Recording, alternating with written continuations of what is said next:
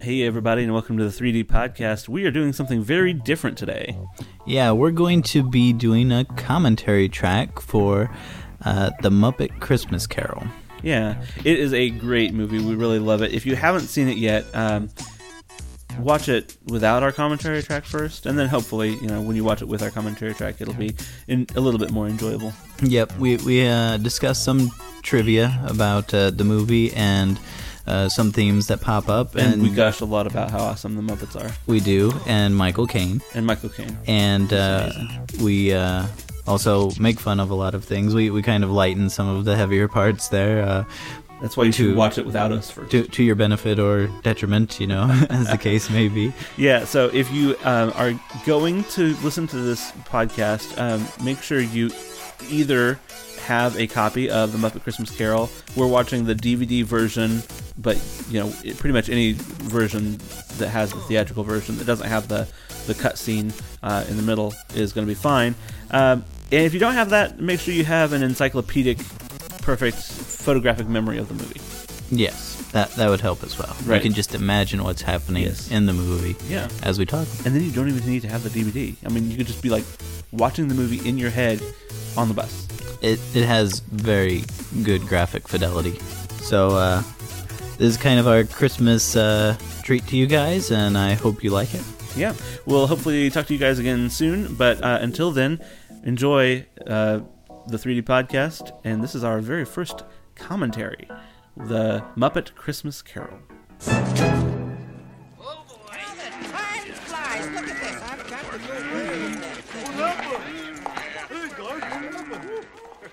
Humbug.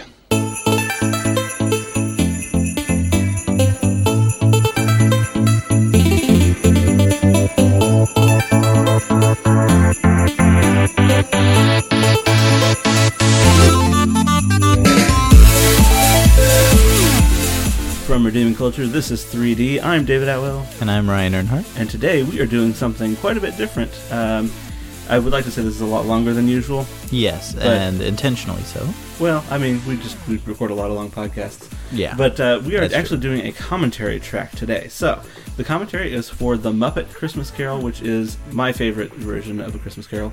I, I don't think I've seen a better one either. Yeah. So um, the Muppet Christmas Carol, if you've got it, uh, if you've got the DVD version, we're watching the theatrical widescreen version because uh, we don't want to be super sad. So um, we've uh, queued it up so that the first thing, uh, once you hit play, the first thing you'll see is the Disney Castle thing. So go ahead and get your DVD or VHS or whatever to that point, uh, and hit play as soon as we do, which um, I'll count down for you. Three, two, one, play. Now, if you're doing it right, the castle is like fading in right now, and then like flash right there. Okay, and then the little ding. That was yeah. the ding was the end of the little rainbow thingy. Yeah, there you go. Yeah. Don't worry, we're not going to narrate the whole movie. This is an audio commentary. And then there was a laser, and it cut out the image of Kermit the Frog with so, sparklies. Oh, so honestly, I mean, that's not what we're doing. This part freaked me out a decent amount when I was a kid. I was like, "What is up with the laser?" it's Terminator Kermit. Yes, he comes from the past, or no, from the future back to the past. Terminator. Oh, and uh, this is the first movie they made without Jim Henson. Yeah, it's very sad. And uh, so they had to have a new voice actor. Yeah. Because Jim used to be yep. Kermit. Mm-hmm. And uh, he was very nervous. He he didn't think he could do it, and he was so nervous. He had a dream apparently where Jim appeared to him and said it was going to be okay. so he, he, he could do it then. Wow. Yeah. That's pretty impressive. And this was Brian's first movie direction. I don't know how Fraggle Rock um, coincides with this. I think Fraggle Rock came first, and that was the very first thing any quote unquote Muppets thing happened.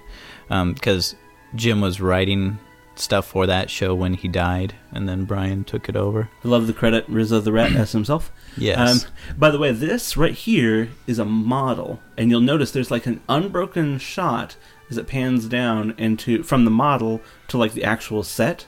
But this is like a, a tiny, a, you know, a miniature model, and I think this is actually pretty darn impressive for early '90s uh, model work. Well, and that's one of the things that's great about all Muppet stuff is all the different camera tricks Yeah. that they figure out how to do, making Kermit ride a bicycle and things Yeah, like that yeah. Cheap 3D tricks. for the people from theme parks and Right. fancy movies. By the way, you, you might hear a little bit more noise than usual. We're actually not recording in our traditional studio, such as it is, yes. because you got to be in front of the TV for this sort of thing. This is the, the you know, the big Christmas movie for me. Yeah. I, I feel like once this movie starts, this is when Christmas really begins. I love the music. Oh, here's where it There was a nice Yeah. wipe there, yeah. Yep. And it's it's almost like seamless if you don't know where it is. But now we've ruined it for you forever. Yep.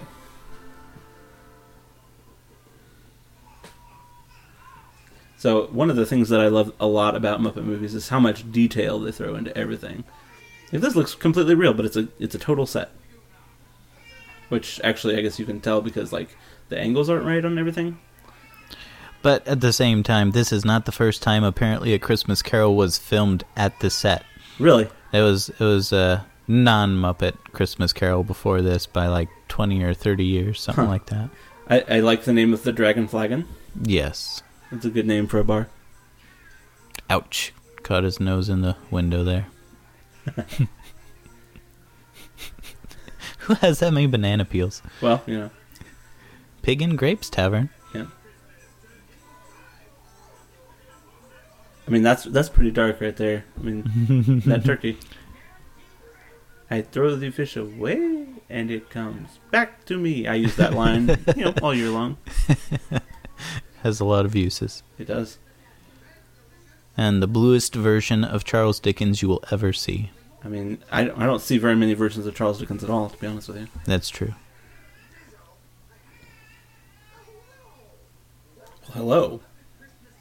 Thank you. And I am here for the food. Rizzo's always there for the food. Yeah, and I, I'm I'm gonna try not to just like quote the whole movie like as we're watching it, but it's gonna be tough because I love this movie and I know a lot of it.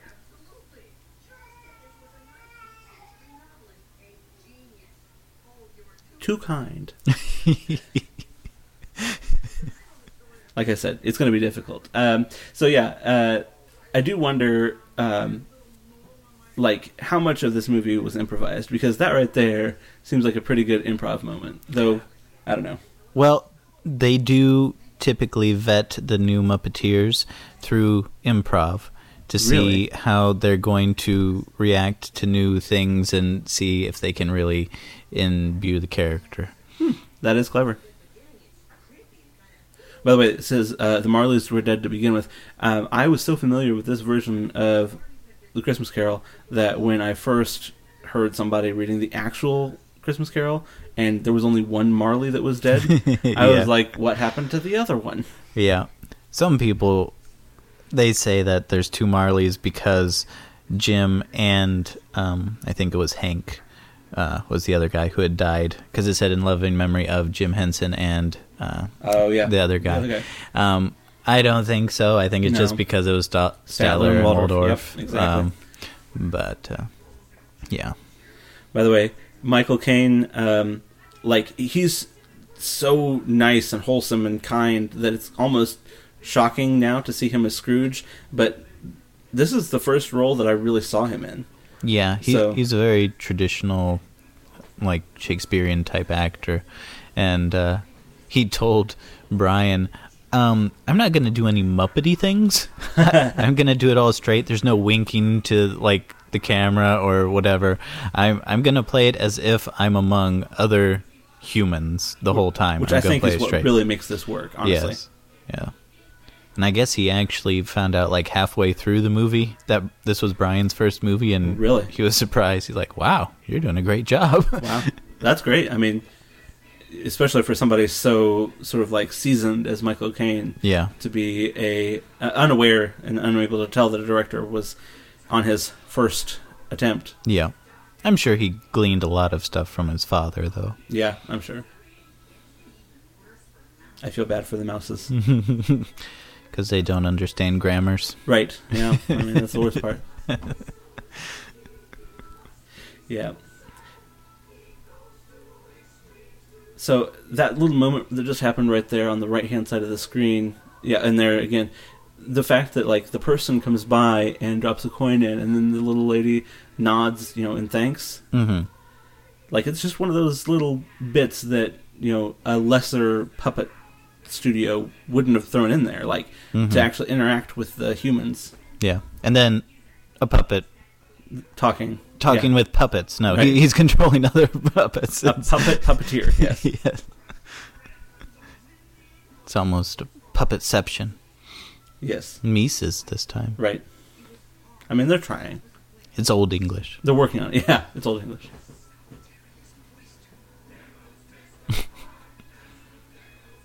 How solitary are oysters? Well, I mean, I don't know. They clam up real quick. Yes.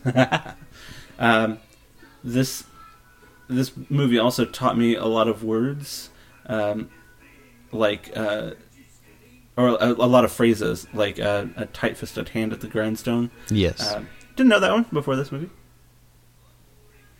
Which actually, I guess they haven't said yet, but uh, it's coming soon. Walking their sheep Uh, yeah, I, I love that they have pet sheep. Um, in the middle of town. one of the great humbugs, by the way, in all of Christmas caroling. Yes.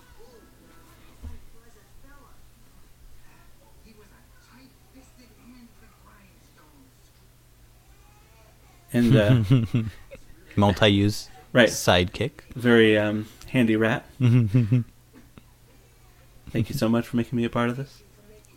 Oh, thank you. For, yeah, there's no so much there. Sorry. Right. Don't quote the movie. You're watching the movie. You don't need me to quote the movie to you.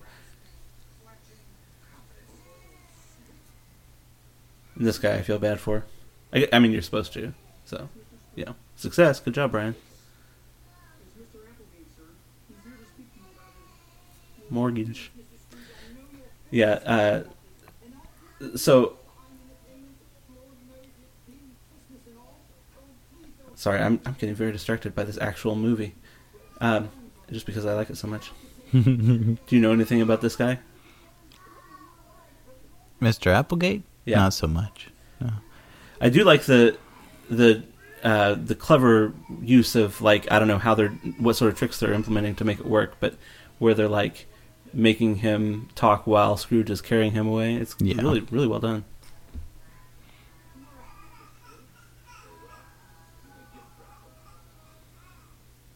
I think they can hear the children crying.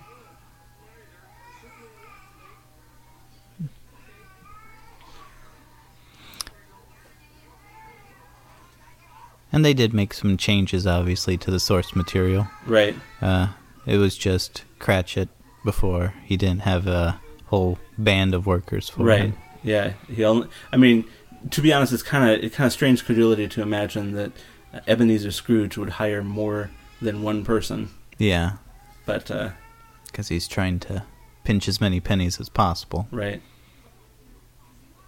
But I suppose if he could eke more work out of more people for the same amount, somehow, Yeah. You think he's just paying all of them one person's wage? probably. Yeah. I'm sure he's paying as little as possible. That is Ebenezer Scrooge for you. Consummate capitalist. This is my Quick change. Yeah, it. I mean, again, just How with- do they afford those costumes on what he's paying them? right? I mean, and that stuff, you know, it's not like plastic was really well used in this time period, so they had to actually like go to the island and get an actual palm tree there. It's amazing the leaves didn't wilt in the Right. trip back. He's met his uncle before. Why is he so happy? Right? Yeah. Uh, I mean, it's probably just one of those things where he's like just trying to drive the knife in a little bit, like be as annoying as possible to his uncle. And I mean, it, it sort of that holds up to scrutiny later on in the movie, where you know they're actually at the party and he's participating. Like it seems like he really loves his uncle, but he also enjoys like poking fun at him. Yeah. It's nice, a nice little, uh, a nice take on, uh, on the nephew. I forget the nephew's name.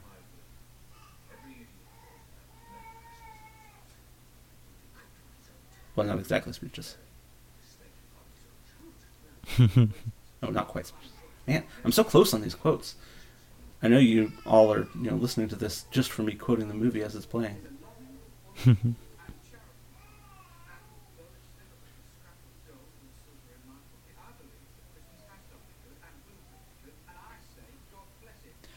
Why do you think Christmas has done him good and will do him good, just from a theological perspective?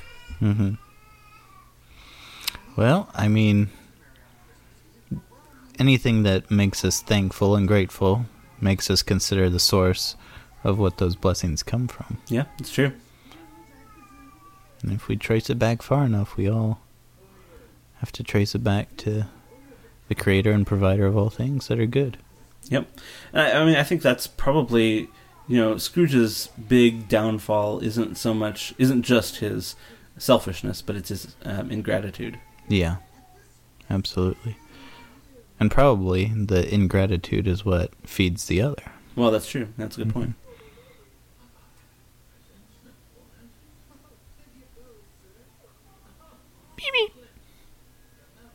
Yeah, uh, Beaker is um, hilarious in this role.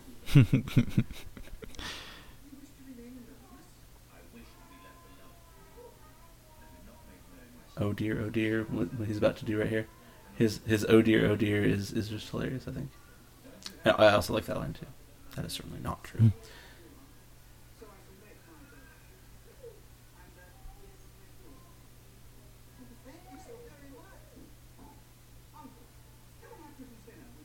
So this is the part where I think, uh, yeah, I mean, he knows his uncle. Like, come on. I mean, maybe he doesn't see him very often.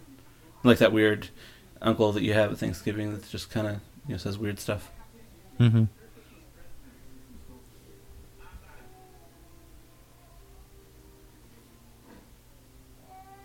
These guys can't take a hint, Yeah.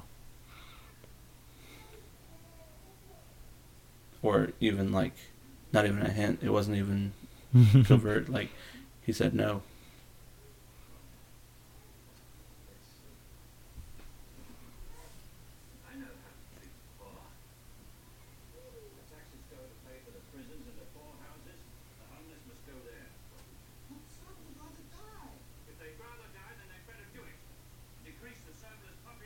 Is this an appropriate response for a Christian? um, probably not. Yeah, I'm gonna go with no. Not unless you really twist the scriptures out of shape. right, Well, God used the flood, so uh right. but he said no more. Hmm. He wishes that none would perish, so So where is the puppeteer here? Is there a hole in Scrooge's front stoop? more than likely. In the first Muppet movie, he was uh he being Jim Henson was in a tank like a submarine type tank underneath the log that Kermit was strumming the guitar on. and the only thing he could see was a little TV monitor that was showing him where the puppet actually was to make sure it was doing what he wanted to. Yeah, I, I had thought about um, trying to do this whole commentary with my hands like straight up in the air for the entire time, and I I figured I probably wouldn't last very long. So We'd have to have a few cuts, just like they Yeah. do. right,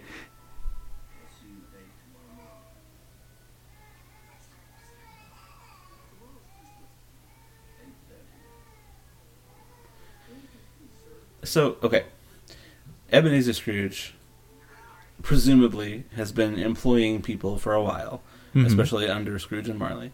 Has he never been asked to have Christmas Day off before? I don't know. I, I was just watching the new movie, um, The Man Who Invented Christmas, Uh-huh. which is on uh, Charles Dickens, and throughout the movie, people kept telling him, "Why would you write a book about Christmas? Hardly anybody celebrates that anyway." Really So apparently, it wasn't a very strong tradition at the time. interesting. If what they put in the movie was true, anyway. Well, that's that's a fascinating tidbit. I didn't realize that. I do know that there was a time where, um, like, Christmas was sort of banned in in the uh, colonies. Well, yeah, because it was more of a pagan holiday to start Right, with, yeah. and we have uh, kind of co-opted it to Sure, uh, make it our own. the uh, the original culture redemption To be honest with you, Yes, I mean- exactly. yeah, We d- we've done that with a few different uh, traditions, Easter Yep. and Christmas. that's right, and more. I'm sure. Mhm. But uh, that's uh, that's one of those things where like you can you can uh, take everything at face value, or you can just reject it completely, or you can redeem it, yeah, and that's what we do. We redeem culture, so that's why you're here. yeah. Also, I think it's amazing that they got Kermit to blow out a candle. Yeah. Okay, so another thing that I'm not allowed to do is just gush about the Muppets the whole time. It is hard to do in a Muppet movie, but look at that. he Yeah. just jumped and catapulted that guy across the room. Yeah, And he was hanging from the curtain there. it's nice to know that they haven't uh, the the blind or uh, shades not going back up has been a problem for a long time. I I always have trouble with the shades in my living room. They always don't go up, don't stay down or whatever, or they don't go up. It's annoying. Both will happen. I don't think I could ever sweep if I had to do it like that. On stilts. Yeah. I mean, you never know. You're a talented guy.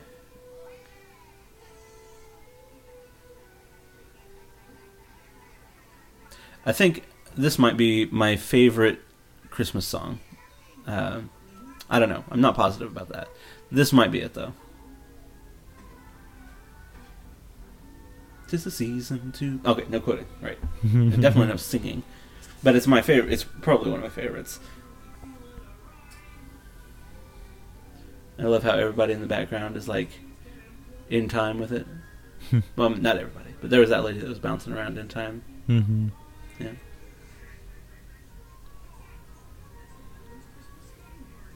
the Penguins Christmas skating party. Why not? Time honored tradition. Everybody knows about it. It's very popular up in Canada. Yes, all of those Canadian penguins. Mm-hmm.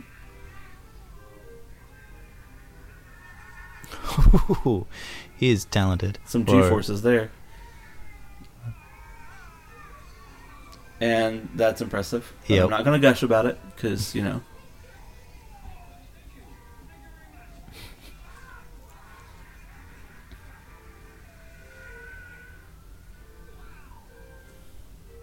I love how well these guys know each other. no, we're not doing it. Even though, like, he didn't say anything. And Rizzo was right. That was a bad idea. Fun, huh? Do you see any sort of like um, comparison in the relationship between Rizzo and Gonzo, and the relationship between you and me? Um, I don't know. Would would you consider me more of a You goad me into things, and it turns out badly. well? What has ever turned out badly that I've goaded you into? All right, fine. You've at least gotten a story out of it, right? right. And Yeah. I, I remember you goading me into a few things as well. I remember us driving to Ohio for no reason and picking up a traffic cone and putting it in the back of your vehicle and driving to Ohio and then just- coming back and You putting it back to like a misdemeanor. because we were worried they had some sort of tracking device inside of it. I do remember that. I Yeah. don't think the government has that much money to, to worry about. To LoJack the traffic cones. But it was the right thing to put it back in. Right. It would have been better to not take it in the first place, but yeah. it didn't seem like it was being used for any super safety purposes at the time. Yeah, I think it was actually like off on the side of the road. Like yeah, like actually on the tipped over. Yeah. Mhm. So if it was being used, it was not being used effectively. Oops. He said that was for dramatic emphasis. We've ruined that. Oh, I'm sorry. Yes, uh, everybody be you know Somber. somber. Yeah. Ooh, early CG.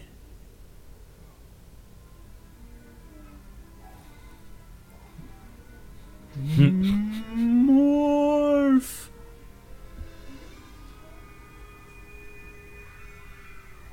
So okay, all right.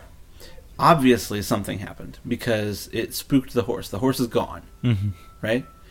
But Well, I mean, it could have been Scrooge jumping backwards and making his own noise. Hmm, I guess that's possible. And uh, our version of Charles Dickens is also seeing and narrating most of this. so- It's true. I just I'm wondering how much of this is actually happening and how much is is just in Scrooge's mind. That's true. Does he actually go back in time, or does like the ghost of Christmas past just like hallucinate him, uh, or make him hallucinate? The, the the ghost is hallucinating Scrooge. Yes, now that is a thing- different perspective. I have not heard that Right. one before. yeah, So Scrooge visits the ghosts, yeah. past, present, and future, And and to teach them a lesson. I also like how sometimes oh then now that could be an interesting a Christmas Carol too. the ghost of Christmas past has lost the spirit of Christmas. Uh oh. Scrooge had too much of an influence on them. Yeah.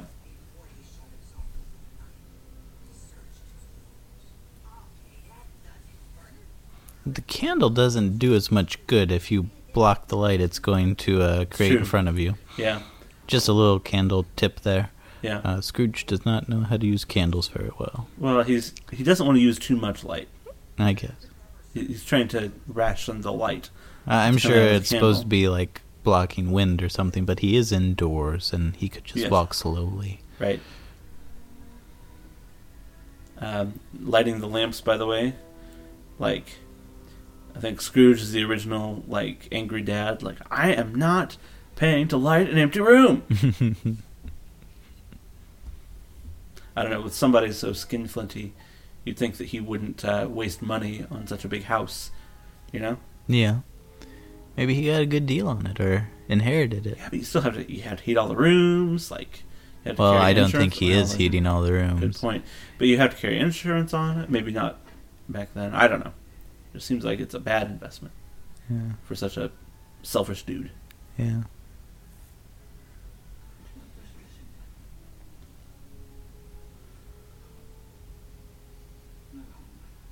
Also, we're supposed to believe that he has more than one dressing gown, a best and like a less best. Well, maybe he has two. Well, one's in the wash, or yeah, It's true. Delicious dinner of bread and cheese and nothing else.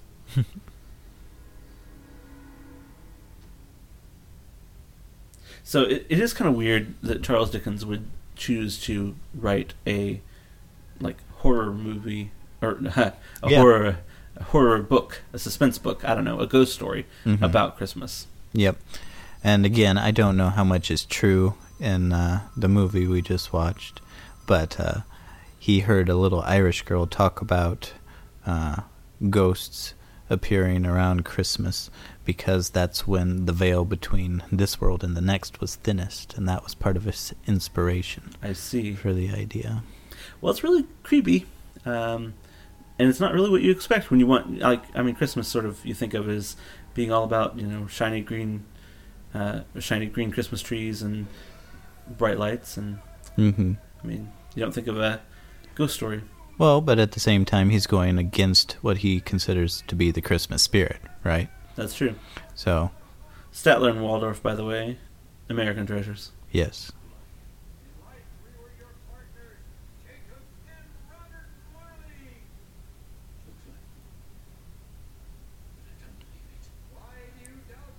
Now, I have heard that since they went with Robert Marley, that the um, safes that end up singing around them make a pun for Bob Marley and Yeah. the Wailers.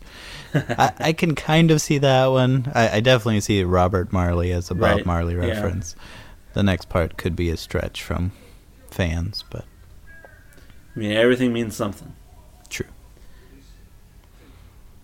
But then you go from these guys to a happy, jolly spirit, Yes. right? Which is very not ghost-like, unless you can you include Casper, right? and so in the movie, there was this funny part where he's like, "You want me to make a happy ghost? what is that supposed to look like?" This is another one of my favorite Christmas songs. Yes.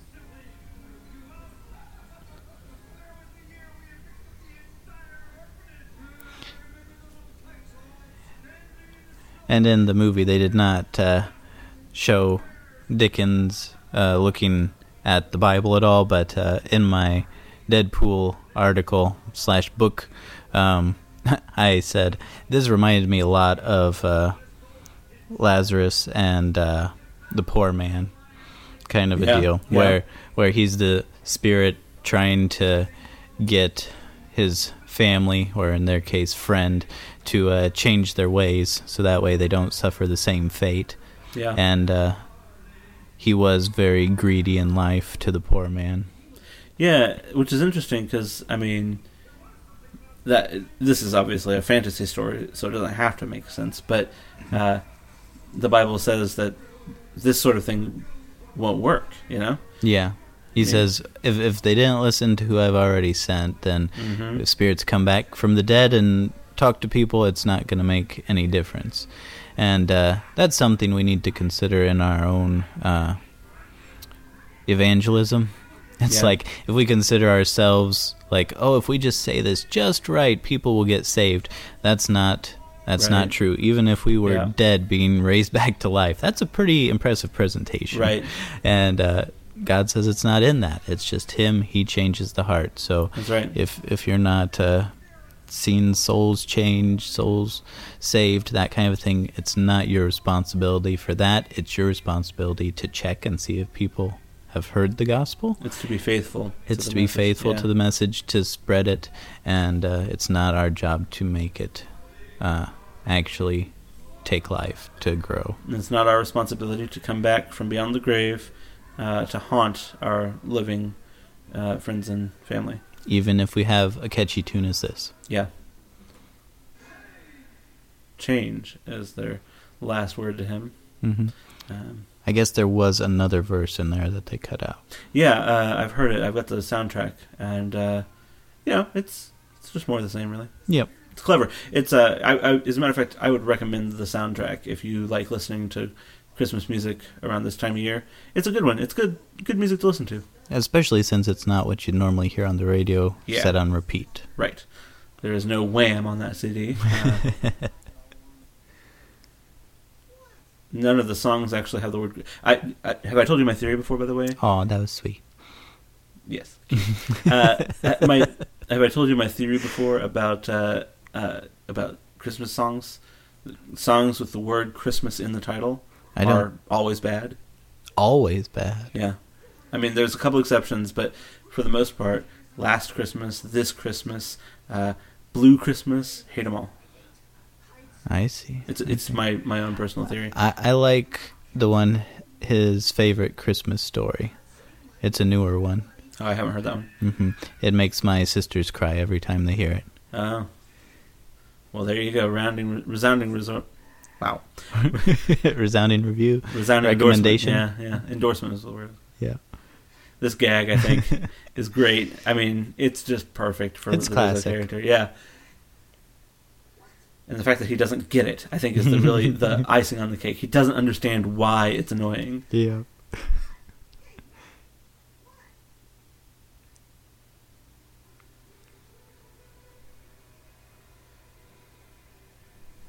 All right, everybody. Direct from the uncanny valley. Oh, we're not there yet. Oh no, it's almost time to hit the clock tower with lightning. That's right. Well, that's a different time travel movie. Never mind. Different time travel movie where everyone's fortunes are changed by the end. Well, that happens in this one. It's true. Right.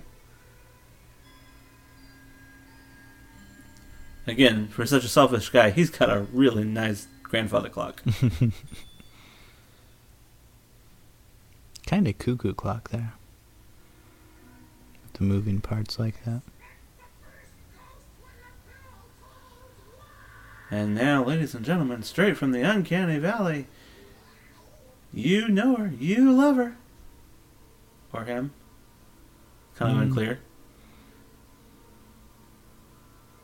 I think a her for this one. Here it is, folks. The Ghost of Christmas Past. So they had to put the Muppet in a water tank in front of a green screen to get her to look like she's floating like that. That makes sense. I can remember nearly 1900 years. I'm the ghost of Christmas past. But I think she's too. They're trying to make her look too human like, honestly. That's why it's sort of unsettling. I don't know, maybe that's the point. Maybe she's supposed to look unpleasant, unsettling. Well, it would help the audience to relate to the character being unsettled that way. Right.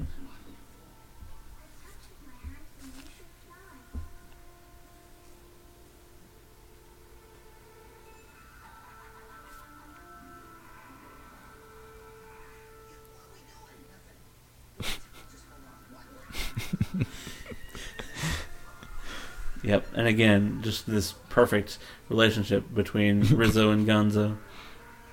I'm sorry, Charles Dickens.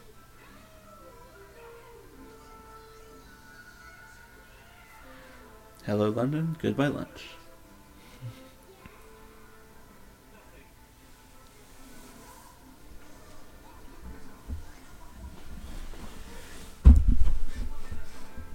That was fun.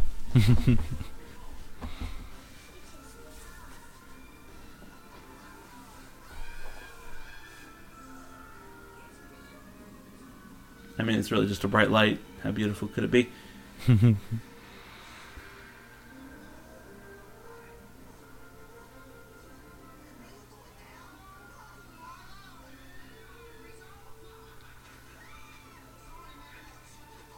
So looks like he's being they're being drugged through like completely 100% dense uh, spruce forest, and yet somehow there is a barn or a house down there with a wind vane on it And a chicken. and a chicken. I don't typically find chickens in evergreen trees, but I suppose they could if they wanted to. Well, they can't fly. How are they gonna get up there? Hmm. Teamwork.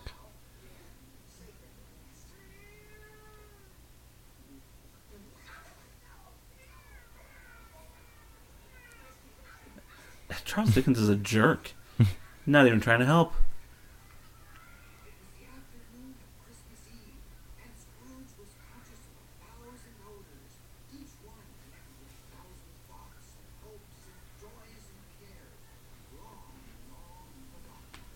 Mary Poppins. Oh, Yep. I'm Mary Poppins, y'all.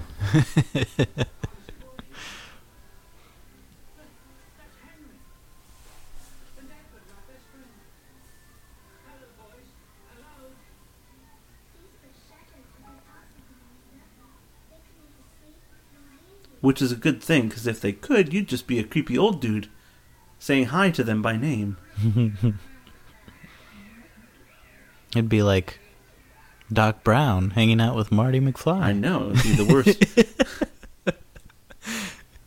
so obviously they do have some control over the world because, like, you just closed the door.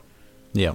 So, but they're Well, it's not their past. But they're like narrating this whole thing, Yeah. and nobody notices. Well, he he didn't notice them hooking a grappling hook onto him. Right. so like they have some control over the world, but not a whole lot. I don't know. Not a don't it. noticeable interaction. Right.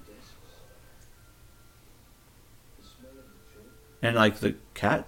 What smell does chalk have? Oh, you know what chalk smells like? Did you not have chalkboards in school? We did, but I don't remember smelling the chalk. I remember if the dust got up your nose, you would sneeze, but I don't know that I remember the smell of chalk. Maybe Yeah, that's chalk why I've smell. stayed away from it so Yeah. long.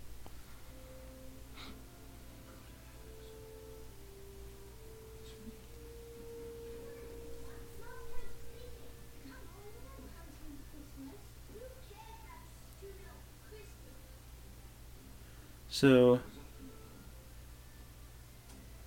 didn't they? Maybe I'm thinking of another Christmas Carol movie. Um, maybe the one with Patrick Stewart, where they mention th- that uh, his sister died on Christmas Eve or on Mhm. Christmas Day, and that's why he doesn't celebrate Christmas even at a young age. Yeah.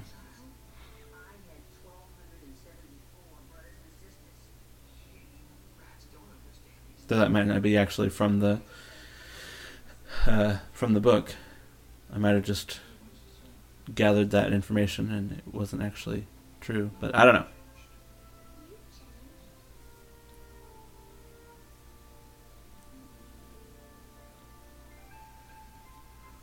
This is fun, jaunty music for something that's actually not particularly jaunty. Mm-hmm. Busting out the abacus. Right. What 12 year old doesn't love himself an abacus?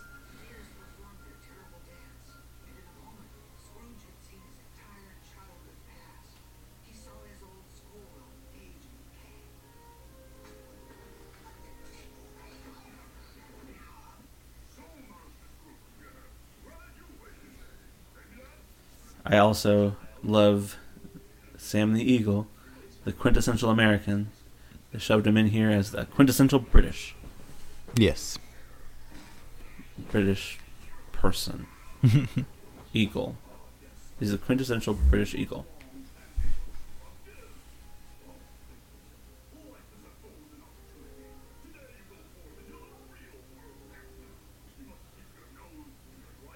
Nose, like Shakespeare's nose that just mm-hmm, fell mm-hmm. off. Grindstone, like the stone that Shakespeare's made of.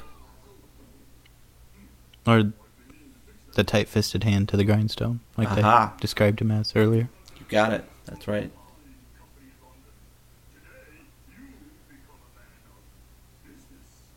I find it very difficult to believe that Sam Eagle thinks that Fozzie Bear runs a fine company. Just saying. Fake news. I mean, it's just out of character, He just didn't check his sources. That's all. right?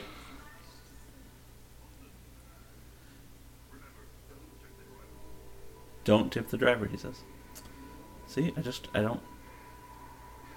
there's all this evidence that Scrooge is this really selfish guy.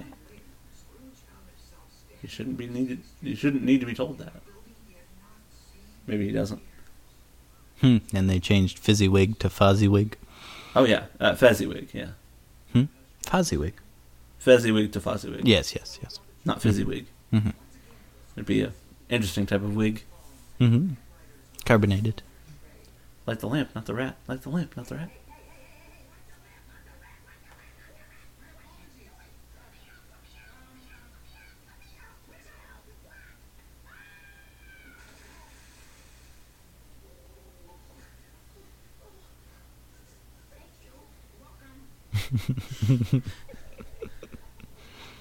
They're I so polite. He did. I don't think we get give enough recognition to scenes like this where he's just like standing there.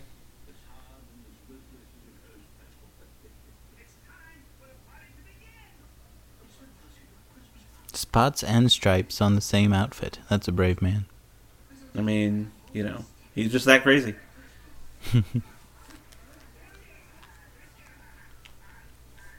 That is a lot of rubber chickens. That's a rubber chicken factory.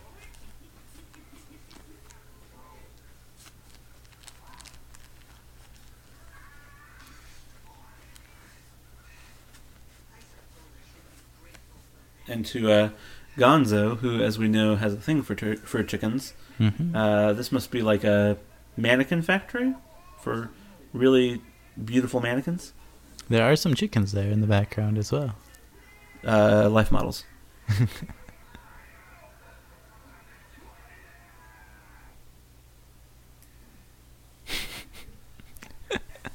Animal playing against character, obviously. Yeah, saying quiet. Yeah, never happens.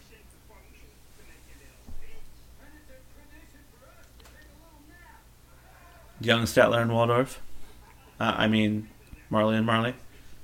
mm-hmm. Robert and Jacob.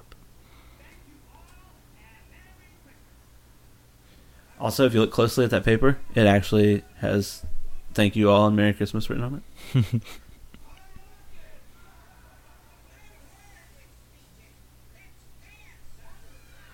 Fozziwig's mother, Mrs. Fozziwig.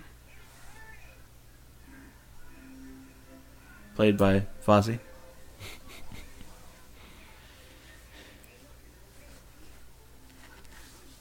They got a whole lot of hats too. It's true. I mean, business must be good, If ever your grape grapes are singing, do not eat them. right? But See, Is his it- mother was smart. Mhm. is it for your own good or is it for their good? That's what I want to know. Um, I would say it's for yours. I don't think grapes live very long anyway. Mm, that's true. If they get really old, they turn into raisins. Met a couple of raisins in my time.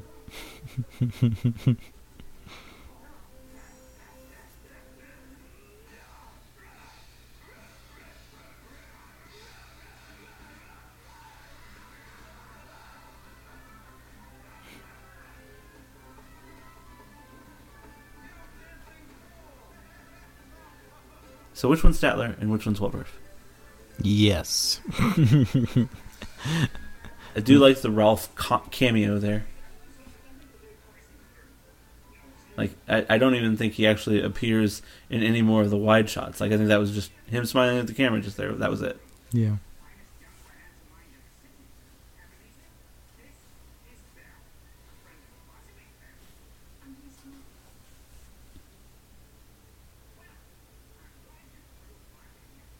When you met your wife, did you kiss her on the hand? No. I don't think I did either. I just gestured to her from across the room. I, I didn't even say anything. We were we were dancing though. Ah, yeah. And you still haven't spoken to this day, right? No, no, we we've said a few words at least. Okay. It's kind of tradition at the wedding. That's true.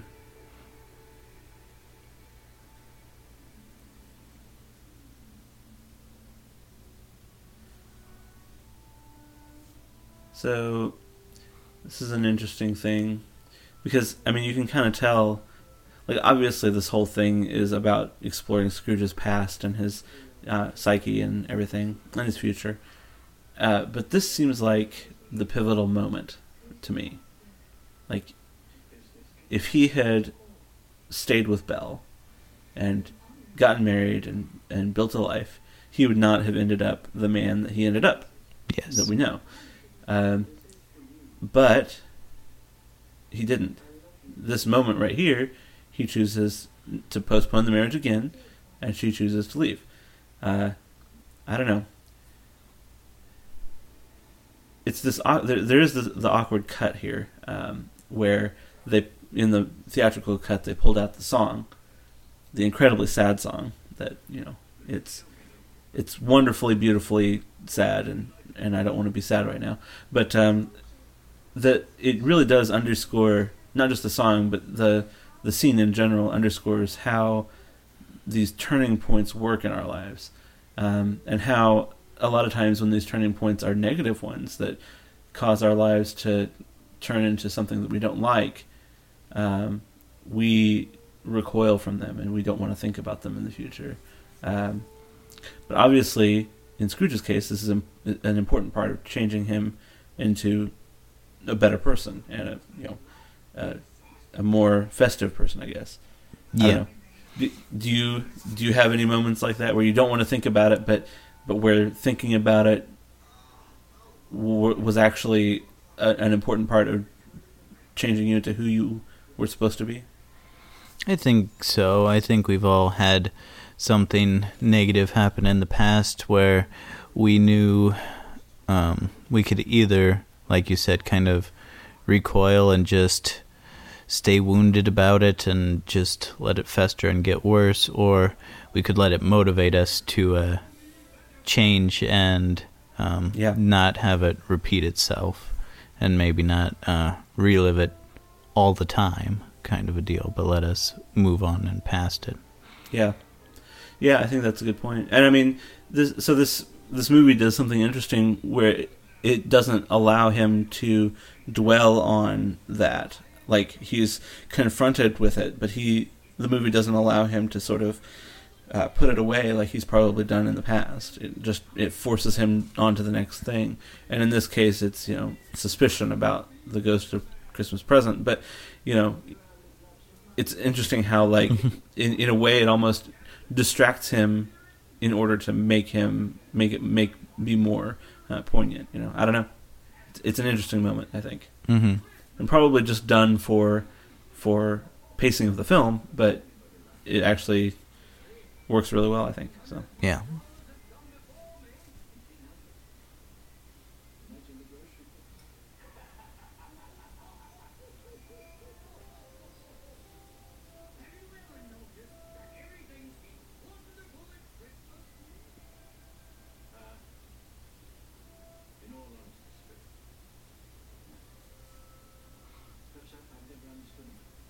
So I think here, having experienced that moment before, he's already starting to change because the old Scrooge at the beginning of the film would have just said humbug, you know, Yeah. and would have done his like stake a holly through the heart speech again. Yeah. Weird Christmas vampires. It's a Yes, weird right. mythology. Yeah. I mean, you know, there is Pride and Prejudice and zombies. I think A Christmas Carol and vampires, that's an untapped market. I think I think you're right. I think you're right. Maybe I can talk Cece into writing that one for us. Yeah. I would read it. Now, speak of uh, creepy. Yeah. Oh my goodness. These kids. Whew.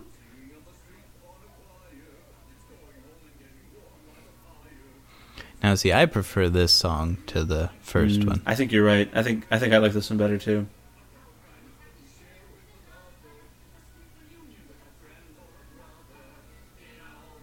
The old crone here on the left, really creepy. Or Crone. Is it a Well, dude? yeah, I don't think so. That well, I mean, if it's a crone, she has a goatee. Oh, that's true. Good point. It's not impossible, but Yeah. they don't normally do stuff like that. Now, the cats before were ready to kill Rizzo, but now that they're singing, they're okay with the birds, huh? Well, these cats can actually speak English or sing English. Well, the other one might be able to as well. Oh my goodness. I don't know. He just said meow. I don't know. Oh, the mouses and Mises. Yeah. Wow, that's he shrunk shrunk quite a bit there. Yes. I wonder if he could sell a diet video or program. Go from the size of a small room into the size of a mouse hole. Oh, he gained it all back. Never mind. It was a fad diet. Yep. I I do I do really like this part right here where with the dance. Um, I don't know. There's just something about the, you know, the men in the top hats and ladies in the flowy dresses just spinning around. It's uh, it's very endearing, you know, in a very wholesome sort of way. Yeah. This dance move is good at the clubs, I hear. Christmas clubs, but still. if you can find one, you will be very popular. And I mean, Scrooge got it right away. Like it didn't Yeah. need any teaching. It's easy to pick up. Yeah, for sure. I feel like the quality and uh, uh, skill of their dancing has gone down a bit in the last 10 seconds. Yeah. It's kind of sad. Maybe they're just tired. Oh, see, they were supposed to disperse, so Uh-huh. they they were trying to See- tone it down. You can tell the song is over because it just started snowing. Yep.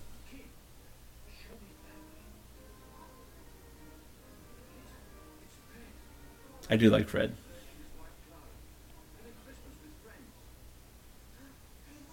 Claire's kind of a shrew, though.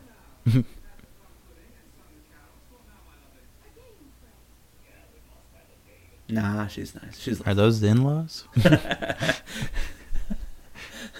she's adopted.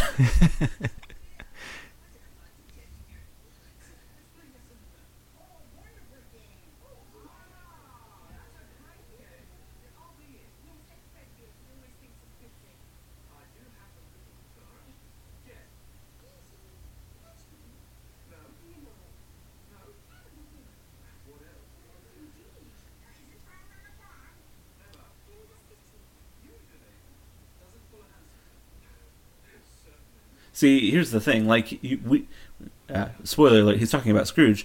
Um, so he's saying that he's he's not handsome and like he's not wanted and he's you know, but but he's still you know, when he's dealing directly with Scrooge, he does have like, um, he does have fondness for the old man. You know. hmm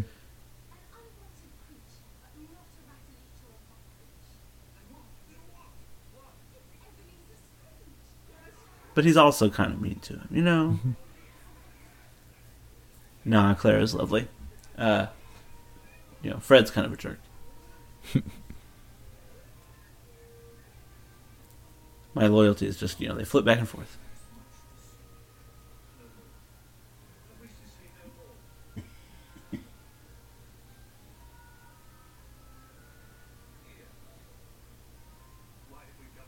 I think uh, we need to have a talk with some of the builders and the architects here because they need they need new rulers or new rulers or something. Yeah. Plumb lines were crooked that day. Yeah, gravity just you know failed. Have you ever had a goose? I don't. I don't know that I've had a regular goose. No. It doesn't taste a whole lot different from dry turkey, frankly. Oh, that's disappointing. Yeah.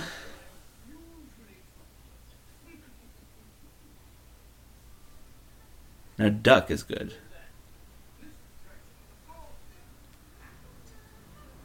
So, let's talk biology here.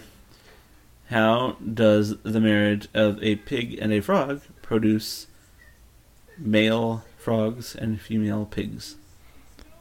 Um. Maybe this is more of a Brady Bunch kind of situation. Ah, this is a story of a a, a lovely pig and she had X number of children of her own. I, I think two. You can be impressed by that. Yeah. Oh, yeah, for sure. That is. this is like the fact that it has a shadow. Like, Mhm. come on.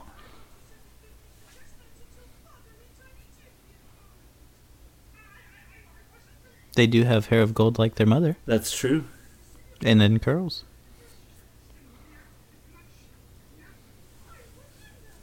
She's a bad mom. Bad, bad, bad mom. That's where she's a bad mom, right there. I mean, not knowing the kids' names is bad, but like Not caring that not you caring. don't know them. right? And now they're just showing off. I know. See how the floor is just like rotating on a conveyor belt. Mm, yeah, you're right. I hadn't even noticed. You're, you're absolutely right. And it kept moving even after they stopped walking. Huh. well, now I know how they did it. Sorry, I didn't mean to kill the magic, but Movie. I had to take them down a notch because they were just trying to overdo it.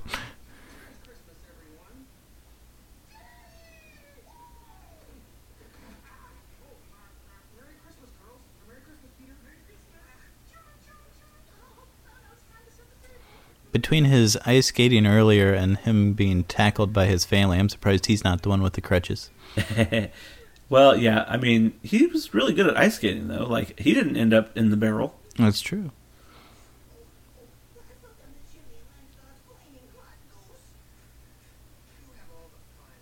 Gonzo's. I mean, he's just great. Real smoke coming out of that Muppet's foot there. Or steam or dry ice or something. I mean, Well, yeah. Vapors. yeah. Real Visible vapors. Yes, real visible vapors. I mean, there's nothing better. Always have to be careful around Muppets and fire. You don't want them to melt. Or And they they toe that line quite a bit. they do. I mean, I don't know.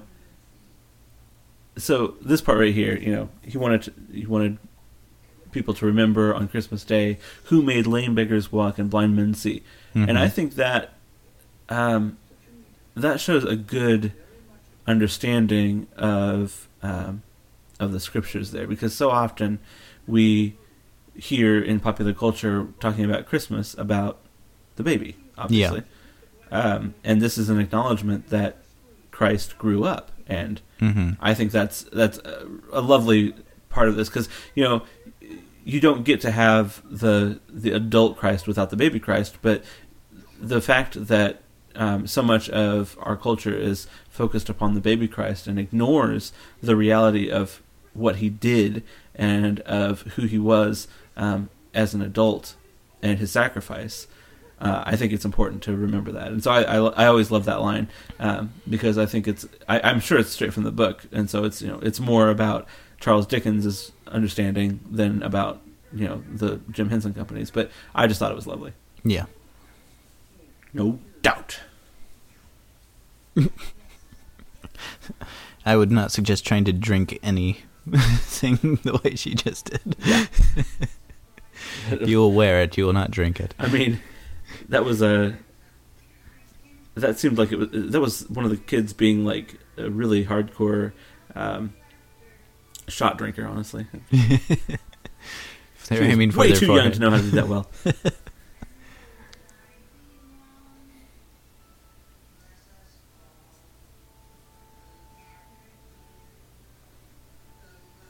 Yeah, I wonder how many times they had a um, Miss Piggy Muppet uh, catch on fire in this scene and have to be replaced with a new one. Or just have like the nose melt a little bit and deform, you know. I'm sorry, my nose is dripping. Mm-hmm. No, not mucus, the, the actual nose. the nose.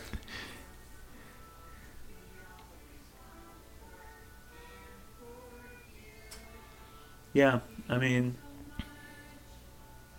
And I think because this song is um, in the movie, they couldn't have the other one in there for, you know, it'd make it drag. it's true. This is uh, to to just stop and sing two songs in fairly quick succession. Well, and be- the tone of them, right? For a young audience, if it's Yeah. not upbeat enough, then they're gonna Right. start uh, getting antsy. Yeah, it's true. Also, I mean, it seems like they've they had originally had the idea of ending each uh, encounter with the ghost with a song. Yeah, So the first one ended with the song that they cut. This one ends with this song, Mhm. um, but then I don't think there is a song for the third one. Uh, well, the reprise kind of. no, because that's afterward. That's after he's all better. Yeah, Um, so I, I think probably it makes it a little bit more balanced to just have the one in the middle rather than having two and then nothing. you Yeah. know? So, because yeah, I mean, and you can't add a song there because who's going to sing it, right? Um, Scrooge, like yeah. I mean Charles Dickens, maybe Yeah, Gonzo, but no, they're they're not in the movie at that point. but they could have been. They could have. That's Like- true. Yeah. like if you were going to add in a movie or a, another song, they you had to pull them out because of how dramatic that needed to be. I think I heard an interview about that. Like, it was it's a really dramatic part, and if you have Charles Dickens and Rizzo in there, it's just it's going to undercut it up. all of the suspense. yeah, because that's what they did at the beginning, right? Yeah, It's like, exactly. for dramatic effect. right. And then this right present. However, I see a vacant seat by the chimney corner, and a crutch without an owner. These shadows remain unaltered. These dark And then this right here.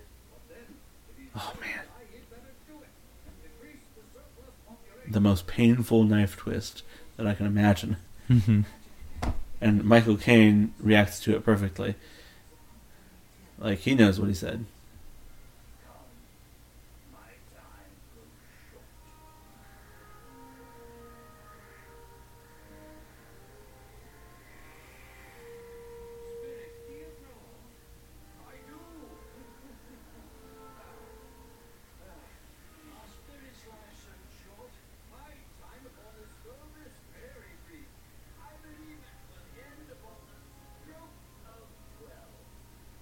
Uh, I believe.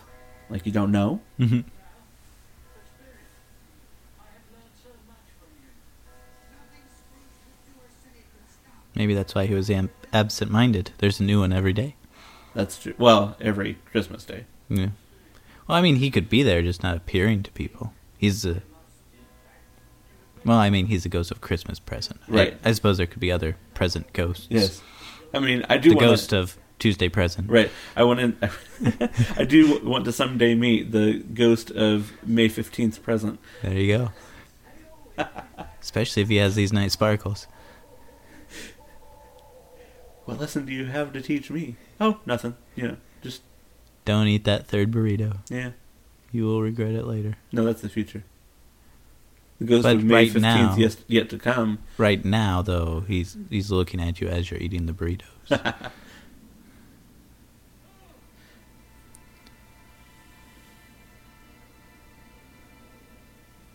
All of a sudden, the pollution really increased in London. Well, I mean, there was the London smog that one year. And okay, all right. So straight talk. This guy's terrifying. and originally, he was not going to be quite as so. They actually had uh, had sketches and things of Gonzo being the ghost of Christmas past, and just his nose was sticking out from under the hood. Yeah, that would be. I mean, that would be hilarious. But Yes. Well, see, and see, they're still tempering it a little bit. right. Well, Yeah. I mean, the, Yeah. they're tempering it for the moment, but honestly, like the fact that they're leaving, Yeah. you don't have that touchstone anymore. It's it's almost it almost makes it even worse that they're gone. You know, Yeah. rather than even just Pointing out that they're gone as yeah, opposed to just. like, oh man. We're so scared, we're leaving. Mhm. You know, like these guys are in the story, and they're that terrified. Like, what about me? Like, I can't do anything about it. Yeah. I do like the wormhole. Doctor Who, where are you?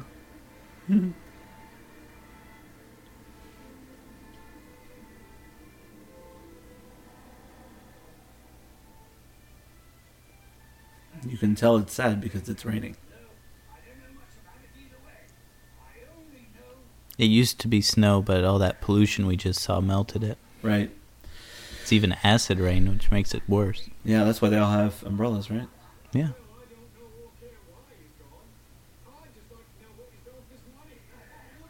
These are thoroughly unpleasant pigs.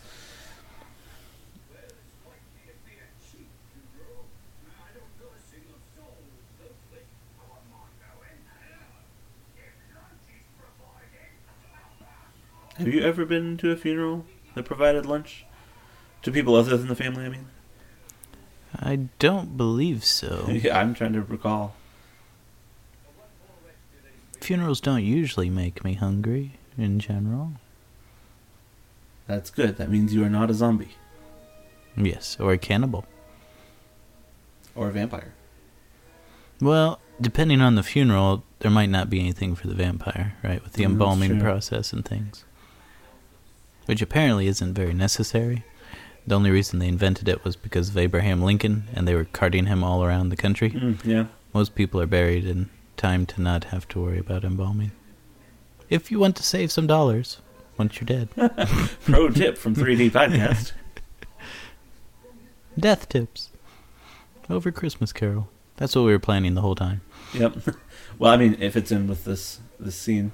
Um, yeah. So, I, I do like how they sort of they show Scrooge like craning his neck to look around and everything like that. hmm Like, the only things he can really see for sure are things that like, you know, he might recognize, but really anybody could own things like that. And then the spirit just changed colors, like it inverted there. Oh, I didn't notice.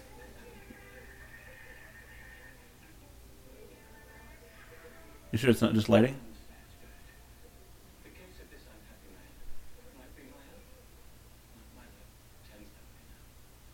Maybe it was. But it looked very much white in that Hmm. lighting, so I would have changed it if it wasn't uh, intentional, Yeah, because that would have been easy to change. color grading. Yeah.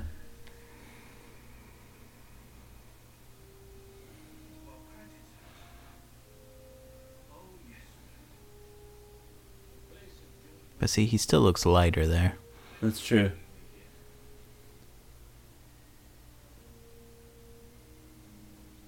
That door frame is really kind of janky. Yeah. I don't I know how they could get a door to open and close in that thing.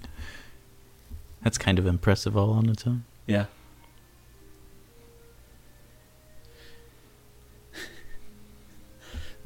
It's like, you go in there. You can figure it out yourself. You're a big Oh, boy. that's a window frame. Sorry, not a door frame. Oh. Well, I mean, then it's okay.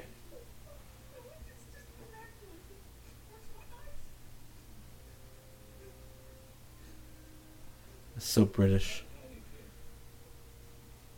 My youngest son just died, but I'm not going to let my other children see me crying about it.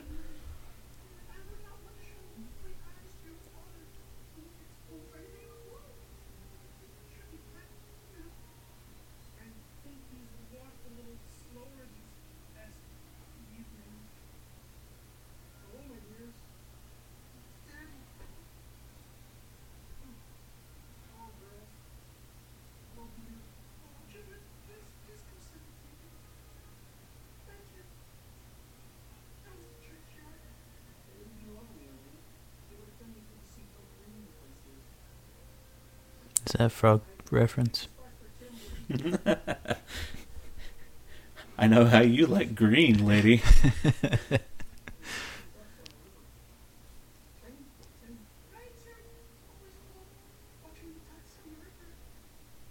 That's what he was about to say. You didn't have to interrupt him.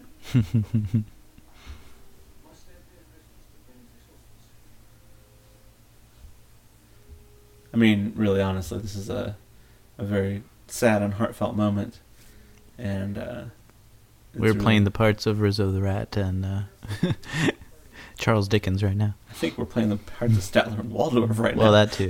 That too. I mean, it's it's really honestly fairly impressive that they're able to do so much with puppets to make you really um, feel the loss and sadness there. hmm Similar to how uh, Pixar can make you feel sad for toys and cars and all other manner of typically inanimate objects. Skeletons. hmm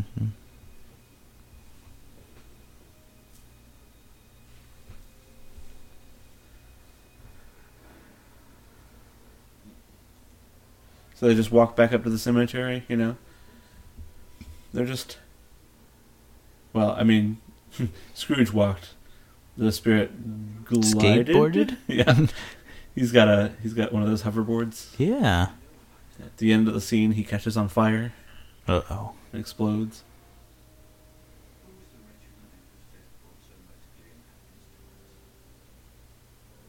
I do like the poetry of the fact that Scrooge and Tiny Tim both died on the same day, Apparently. apparently. And it looks like it was like the next year. Do you think Scrooge is like he's probably in his fifties or so, right? Maybe mid fifties, late fifties. Yeah, I would think so, since he started business so early. Yeah. So like, so he's gonna die like this young. I mean, I realize that this is like the 1800s, but you know, It's all the carbs in his diet. Mm, that's true. He doesn't only eat bread and cheese canonically. Probably didn't want to spend money at the doctor's. Thought he'd save some money and not go, and then died of something preventable. It's true. Scrooge is being uh, really, uh, really, you know, arrogant about like I can change. I know I can. But then he sees the name on there, and all of a sudden he's not arrogant about it anymore. Uh, Michael Caine, excellent. act- Hey, I promised not to gush about the Muppets. I didn't promise not to gush about Michael Caine. Okay? But he says he's already not the man he was. He's saying he's already changed. Yeah, I know. Not even that he Yeah. will, that he already has. It's true.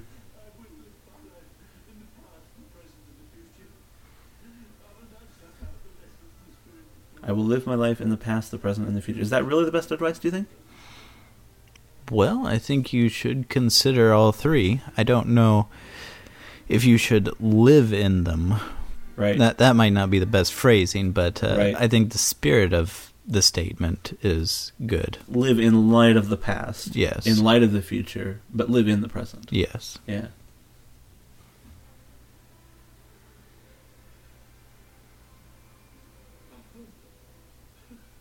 So yeah, do you think this was all a hallucination? Do you think he actually went anywhere? I mean, there are spirits in the Bible that have appeared to people, so it, it could be. And um, at the same time, there are a lot more people who had visions in the Bible, Yep, it's true. had dreams and visions. So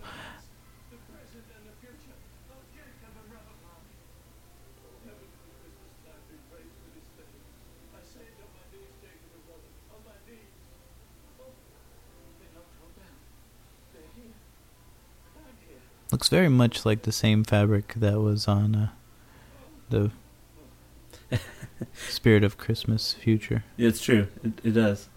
I mean, and that's kind of a, a nice little narrative connection, hmm intentional or not.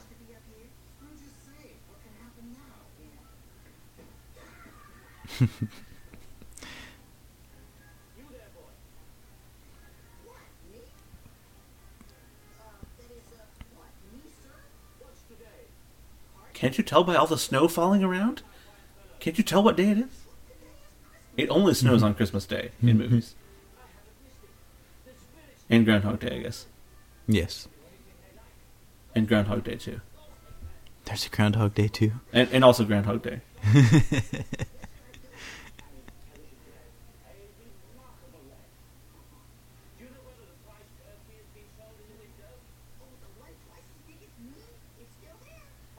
Which is kind of sad for the people who own the shop, right? Like, here it is Christmas Day. They're probably not open. I mean, obviously they are. He's going to buy it, but Yeah. like, They haven't sold they the haven't- best product in their Right. establishment.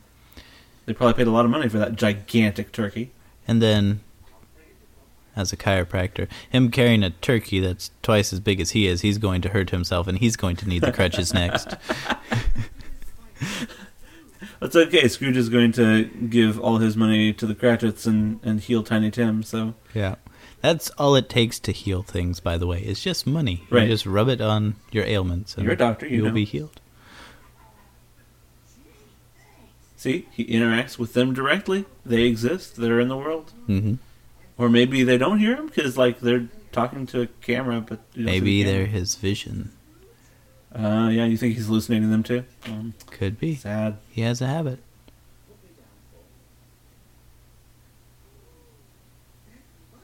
They didn't want to say it because they don't want you to think that it's a tiny little amount, you know, because of inflation. Yes. And Americans don't understand British money anyway. Yes. Put me down for three gazillion pounds. Whatever that is. Beaker is the real hero of this story. It's true. I mean, he doesn't look quite right without that comically small scarf. It's true. But it adds a splash of color to an otherwise monochromatic outfit. And lets you know that he is feeling much better. Yes. Hmm, maybe this is my favorite song. I have a lot of favorite songs.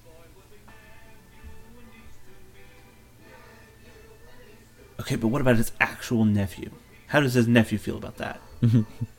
Well, hopefully, with uh, how he's been acting, that would be all right by him. It's true.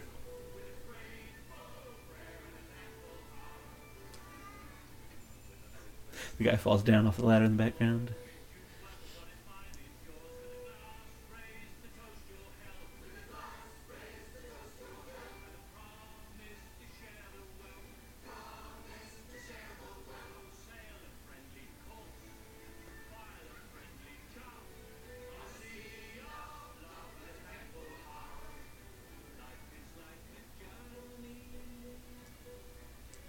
Stockings. The children were confused by that. They wanted to know what the bookkeepers had done that was so bad that they ended up getting coal. In context, it was very nice of him because they all wanted coal. It's true. hey, somebody, break into my shop and steal everything. Through the open door that I did not lock. I'm pretty sure they would still be scared of him to the point where they wouldn't uh, want to try that. Probably true. Maybe the. Oh, by the way, you notice the name of this uh, business right here is the Statler and Waldorf. Yes. They tried to cover it a little bit there. The Statler and Waldorf haberdashery. Haven't been to a haberdashery in a while. Yeah. Great acting here by Fred. Um,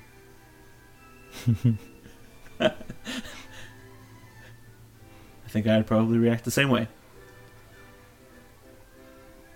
Why didn't you think about this before?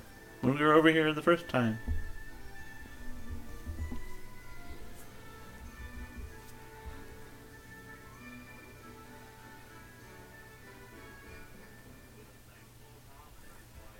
Old Fozzie always makes me laugh.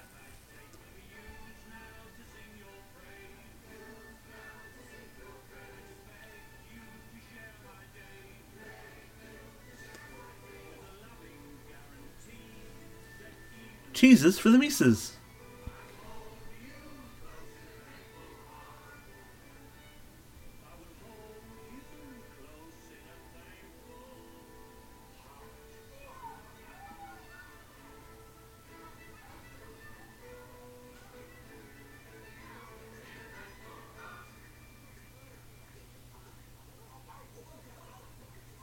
He's shooing away the narrator of the story.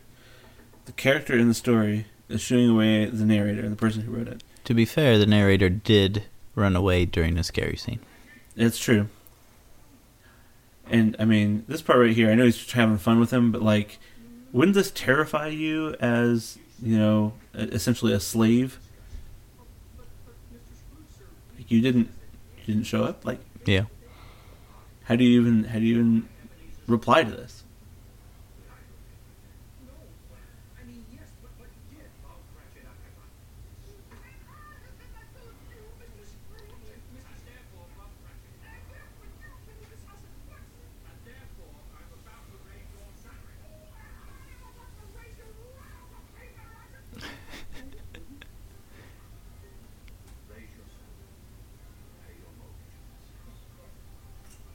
So, you, I mean, does he not hold the mortgage on the house?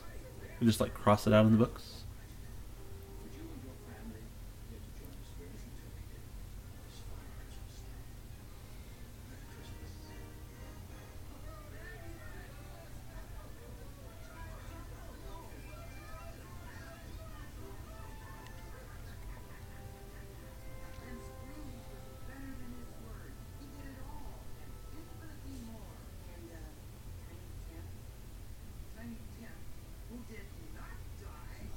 Ever.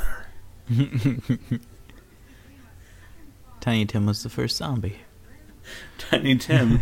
Some say he's even alive today. No, he'd be the vampire. So we need a holly stake. That's right. Wow, that was a He- quick time jump there to cook that turkey. Yeah. That's probably six to eight hours You later. Got an instant pot in there.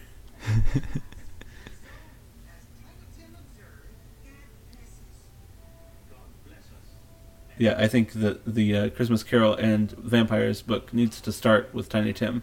There you go. Yeah, We've got a premise. and we can you you can go back in time and and tell how it got to that point, how he got bitten. But I think Tiny Tim the vampire needs to be you know the frame story, telling the story from the um, from the modern day of how he became a vampire Yeah. and lived forever and never died.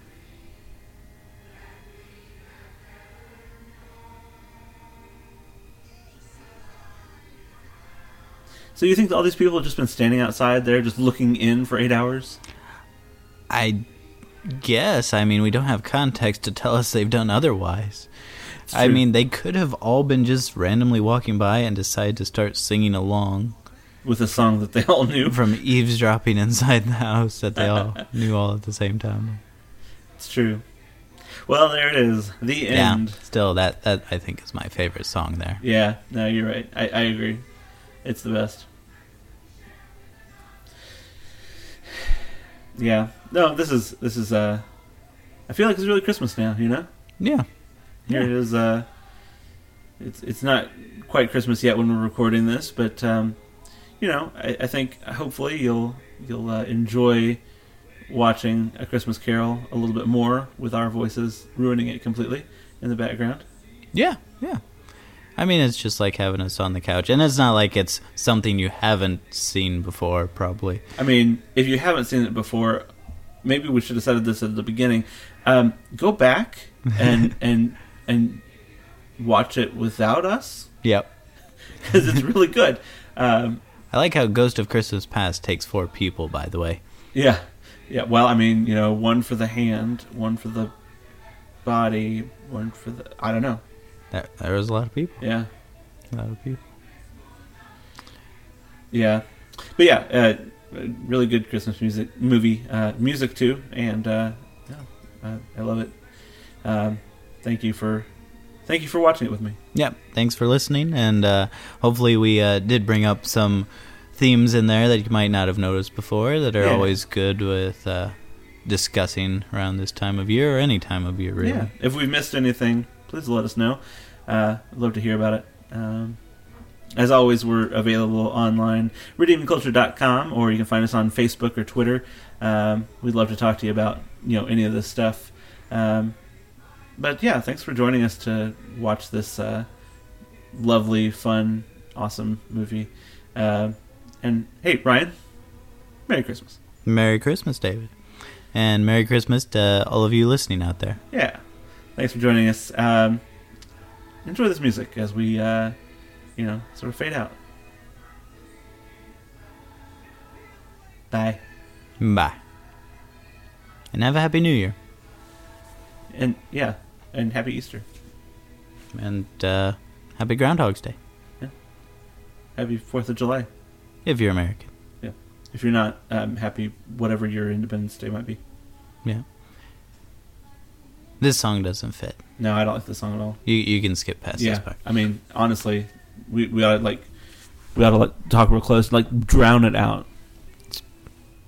I, I don't know what to talk about at this point.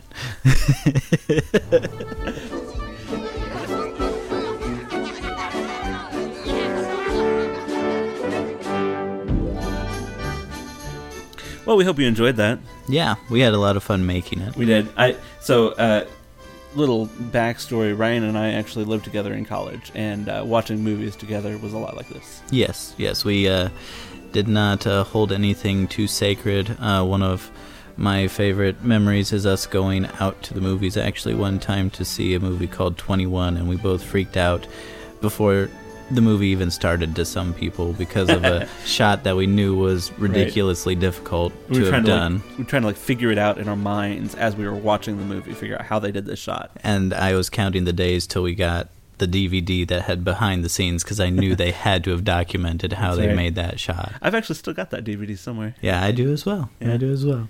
But uh, yeah, it was it was a lot of fun. I hope you guys enjoyed it. Um, this is not the only thing we're doing for December. Uh, obviously, keep an eye out for something Star Wars. We've got uh, the Last Jedi coming out That's this right. month, and Yeah. uh, we've got a whole. Outline for next year already that we're working on That's right. some good things planned Yeah, I know it's been kind of radio silence this year. We've been sort of retooling and uh, figuring out what redeeming culture looks like. Um, so, sort of going forward, uh, we're not going anywhere. We're still going to be releasing stuff. Keep an eye on our uh, website, redeemingculture.com, for the articles that go up, and also you'll know right away um, as soon as our podcasts go out. Um, which, by the way, subscribe to our podcast if you're not already. I don't know how you listen to this without it, but subscribe to the podcast, um, and that way you'll know right away as soon as a new one goes up. Yep. And uh, keep an eye out for new voices. We've had a lot more um, writers, we've had a lot more uh, contributors, and we've even gotten to guest spot on other people's podcasts this year. So uh, That's right. It's uh, been a fun time. If you're tired of hearing from just us, then there's other people to hear from this are. year. So Yeah. uh, hopefully that continues to grow and we get uh, more. Uh, voices about how to redeem different parts of culture for you guys. Yeah, and if you go to Facebook or Twitter, um, Redeeming Culture on either of those platforms, you'll find out about it every time either of us or uh, anybody associated with our uh, with our little venture here is on another podcast. You'll you'll get a link to that there as well.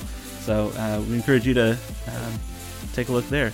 But uh, either way, Merry Christmas. And from Redeeming Culture, this is David Atwell. And this is Ryan Earnhardt. And thanks for listening.